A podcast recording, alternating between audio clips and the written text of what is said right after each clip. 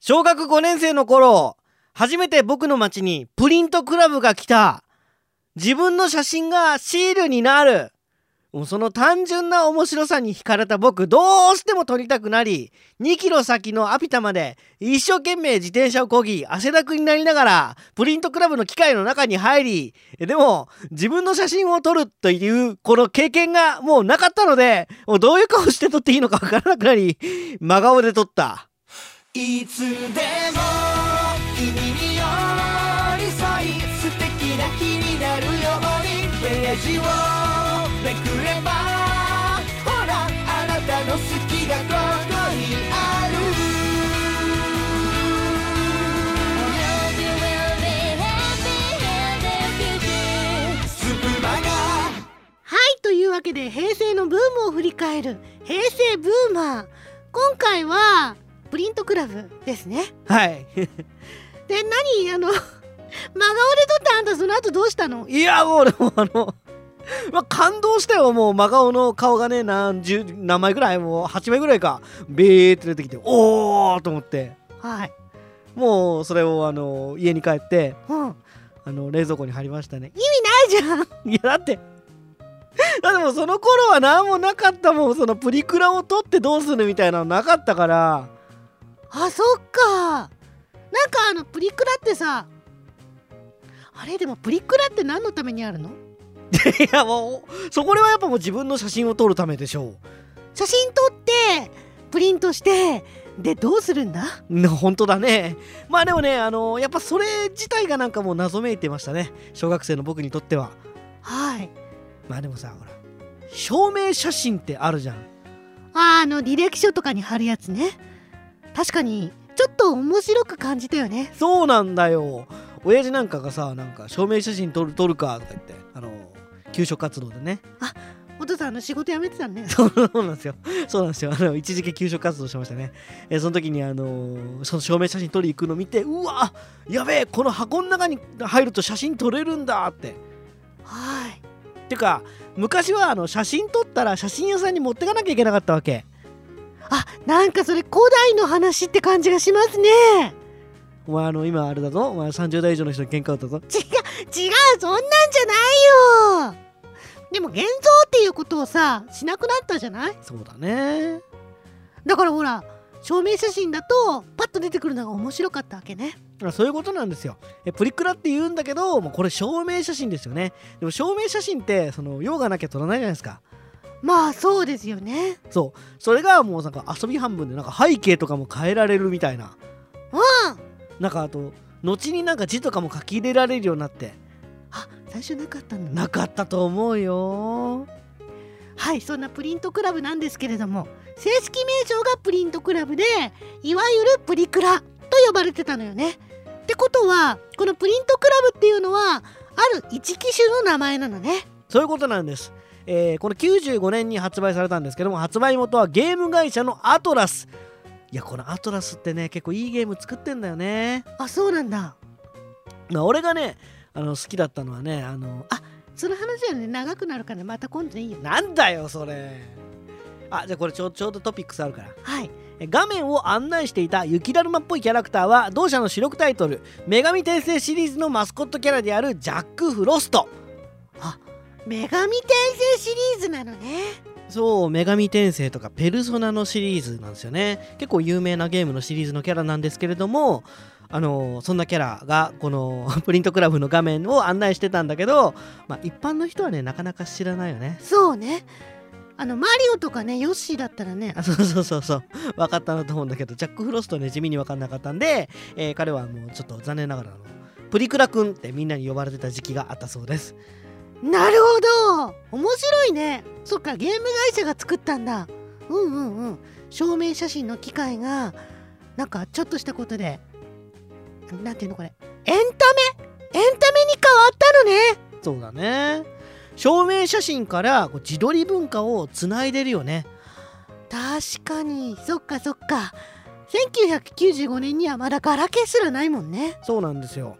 えーそんなプリクラ95年に発売され、えーまあ、プリントクラブ、えー自体は、まあ、そのうちなくなってしまってアトラスがあのセガに売っちゃったのかなあそっかそっかセガねうんうん、でいろんな機械がありましたね。そうねなんか種類たくさんあったねねえもうそのウゴのタケノコのようにえーたくさんいろんな機種が出てえー2002年には売上高が600円600億円規模600円規模600億円規模言い間違いをあのあれこれするのやめなさいごめんなさいすごいね2002年うわーもうなんか一番なんか絶妙な時代じゃない 女の子の眉毛が一番細かった時代じゃない確かにな何だったんだろうねそれ90年代初頭が太すぎたんじゃない今そのぐらい太いよねあちょっとね ちょっと思うね最近の女の子のメイク眉毛太すぎんと思う時ありますまあその2002年からこの10年後あ十数年後の2017年にはもう約約220億円ぐらいまでえー下がってしまうんですけどいや逆に私まだ220億円規模もあるんだって思ったもうプリクラなんか全然なくなっちゃってるイメージだったわあそれはさあのプリントクラブ、まあ、プリクラあのーまあ、プリキカいつの間にか男子禁制になったんですよねそうだよねっていうかもう私は一度も入ったことないのであ大輔さんと一緒にプリクラ撮りたかったな映らないけどあそうねあのーなんかさよからぬやからがあのープリクラの機械の前でナンパとかするんだってあーそっか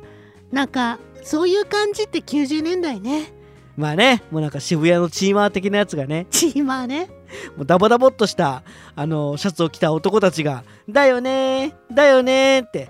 これあのシャンプーの CM のラップなんですけどね分かってくれた人はコメント欄でお願いします